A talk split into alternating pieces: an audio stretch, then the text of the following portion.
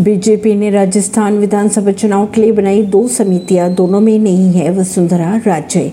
बात करें अगर राजस्थान विधानसभा चुनाव की तो राजस्थान विधानसभा चुनाव के मद्देनजर बीजेपी के प्रदेश अध्यक्ष सीपी जोशी ने संकल्प पत्र समिति और चुनाव प्रबंधन समिति का गठन कर दिया है। केंद्रीय मंत्री अर्जुन राम मेघवाल को घोषणा पत्र समिति व प्रदेश उपाध्यक्ष नारायण पंचारिया को चुनाव प्रबंध समिति का संयोजक बनाया गया।